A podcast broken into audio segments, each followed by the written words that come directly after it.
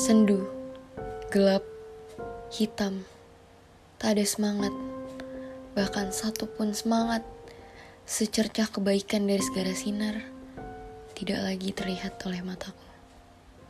Semuanya pudar, sirna, hilang. Tak ada lagi yang harus dibanggakan. Semuanya hanya sia-sia, bahkan hanya sejengkal, atau tidak sama sekali. Itulah kehidupanku ketika mengalami quarter life crisis akibat terlalu banyak bermain sosial media dan menggunakan teknologi. Halo, kenalin, aku Hana Nafisa, mahasiswa tingkat 3 dari IPB. Berbicara tentang teknologi dan contohnya khususnya terlebih penggunaan sosial media bagi remaja. Identiknya kita sebagai mahasiswa tingkat 1, tingkat 2, tingkat 3, tingkat 4 atau bahkan yang tingkat 5 sedang menyelesaikan skripsinya. Sudah biasa bukan? Kita pagi hari melakukan checking our phone, melihat siapakah yang memberikan chat kepada kita atau bahkan sekedar membuka Instagram di pagi hari. Ya, banyak sekali positif dan negatif dari penggunaan sosial media dan kontroversinya juga. Bahkan, menurut World Health Organization melaporkan bahwa tahun 2017 terdapat 10-20 anak-anak dan remaja yang menderita gangguan kesehatan jiwa. Gangguan yang paling serius ini ternyata setelah ditelusur lagi adalah gangguan anxiety, depresi dengan prevalensi bahkan mencapai 25% meningkat dibandingkan dalam 25 tahun terakhir. Sungguh angka ini bukan angka yang main-main dari populasi seluruh dunia, bukan sekitar 20 sampai 10 sampai 20 juga. Namun, dalam risetnya suka ada yang simpang siur Mas ini.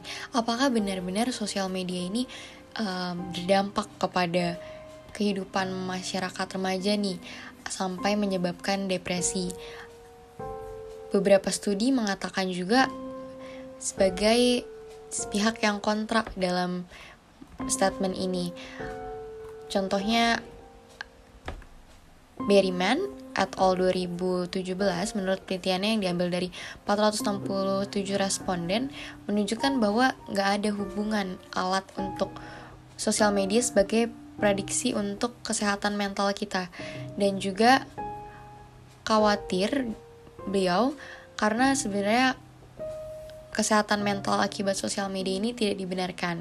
Namun juga kalau kita lihat dari penelitian lain, seperti penelitian dari tinjauan pustaka dari 13 artikel pada tahun 2020 yang dilakukan oleh peneliti Kayles menunjukkan bahwa hubungan penggunaan sosial media ini dan masalah kesehatan mental oleh remaja ini terutama depresi khususnya ada hubungannya dan juga penggunaan sosial media ini dapat meningkatkan depresi, anxiety, dan gangguan tidur pada remaja.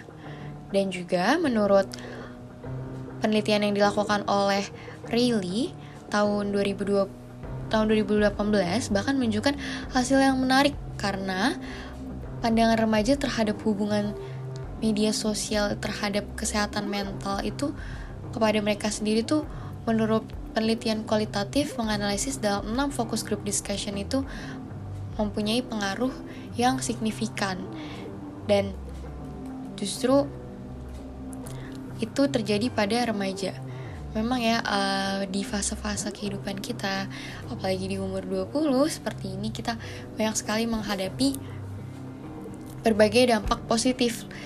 Seperti di kala pandemi yang sudah berjalan satu setengah tahun ini kita dimudahkan dengan berbagai fasilitas seperti Zoom dan juga pembelajaran online dan juga kita dapat mudahnya mengeksplorasi dunia melalui teknologi dan juga berhubungan dengan orang lain dengan mudahnya connect di LinkedIn atau bercengkrama melalui sosial media dan yang lainnya. Terus khusus-khusus di sini kejadian yang unik pernah terjadi juga ke aku waktu aku di tengah semester 4 sempat kebingungan dan sampai sekarang sebenarnya masih kebingungan ya teman-teman semua sambil mencari juga life purpose kita tapi ini sempat parah teman-teman karena aku ngerasa hampir seperti depresi mungkin kali ya. Karena kalau depresi kan udah diklaim sama psikolog gitu. Tapi kayak aku bener-bener sampai burn out gitu mungkin namanya ya.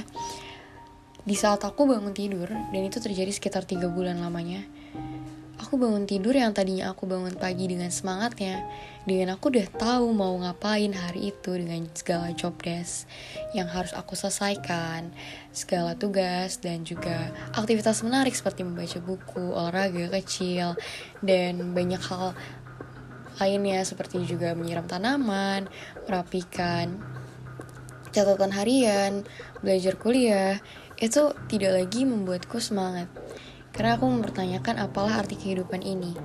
Dan juga itu di lebih-lebihkan karena sebagai remaja yang mencari identitas dan pengakuan yang tadi seperti aku sebutkan ternyata remaja tuh menurut penelitian memang remaja ini fokus terhadap klaim dari temannya. Dan aku selalu mencoba mencari validasi itu dari teman-temanku ternyata secara tidak langsung. Dan aku baru sadar juga dan yang jadi permasalahan adalah itu aku sadari juga aku banyak sekali melihat sosial media namanya LinkedIn. LinkedIn di situ adalah tempat di mana orang mencari kerja dan juga orang pamer achievementnya. Mereka habis menang lomba, habis mengikuti kurs di sana sini, dan juga mengikuti aktivitas-aktivitas yang berupa pencapaian akademik atau volunteering. Pokoknya intinya semua orang berlomba-lomba untuk menunjukkan siapa mereka yang paling terhebat itu di LinkedIn. Tentu aku setiap hari jadi membandingkan dengan diriku yang apa sih yang aku punya aku ternyata selama ini belum ngapa-ngapain ya gitu apalagi ketika dibandingkan dengan teman-teman semua yang ternyata udah jauh ke sana kemari benar-benar jauh sekali pengalamannya kaya. Tapi ternyata aku sadar itu lama-lama gak sehat. Dan akhirnya aku setelah pergejolakan panjang juga akhirnya aku bisa memaknai bahwa oke okay, ini teknologi bisa sebenarnya dan sosial media ini khususnya bisa untuk dibuat lebih positif lagi dengan aku yang menerima dan juga aku yang memfokuskan diri kepada titik terang yang aku punya dan apa yang aku bisa maksimalkan. Nah, jadi akhirnya setelah perjalanan itu aku bangkit coba untuk melepaskan mulai lebih tidak terlalu melihat sosial media terlalu banyak khususnya LinkedIn dan Instagram karena di situ banyak sekali orang yang pamer achievement dan pamer kebahagiaan kehidupan mereka tanpa melihat sisi yang lainnya bahwa hidup mereka tuh tidak benar-benar seperti itu loh jika kita lihat lagi dan telusuri lagi. Mungkin kuncinya adalah itu adalah suatu proses seperti yang kita sama-sama tahu ada perjalanan dalam kita menerima sesuatu. Ada saatnya kalain kita memberontak. Kenapa dunia ini terlalu keren? Kenapa dunia ini rasanya udah lengkap? Pertanyaan-pertanyaan mengapa, mengapa itu adalah bentuk dari kepemberontakan kita. Tapi ada saatnya juga kita udah mulai masuk fase bergain untuk berneg coba menegosiasi dan bernegosiasi dengan diri sendiri apakah dengan kayak gini titik terangnya? Bagaimana yang aku bisa ambil titik apa yang bisa aku isi? Juga sampai di titik yang paling tinggi adalah menerima. Menerima bahwa memang diri kita adalah ini dan kita terus bisa berproses loh tetap dan sesuatu yang bukan di luar kontrol kita adalah sesuatu yang tidak bisa kita usahakan. Dan kalau kita selalu saja fokus pada titik yang itu, kita akan capek tanpa tahu kapal kita ke mana.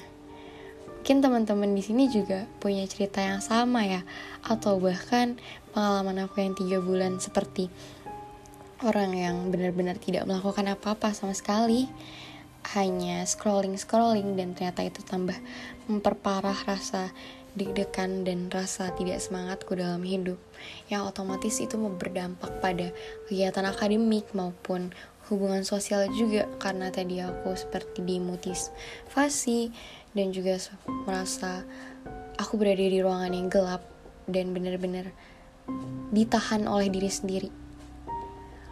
Mungkin teman-teman juga boleh cerita sama sama aku di kolom komentar atau boleh juga direct message aku dan sampai jumpa di obrolan selanjutnya teman-teman. Dadah.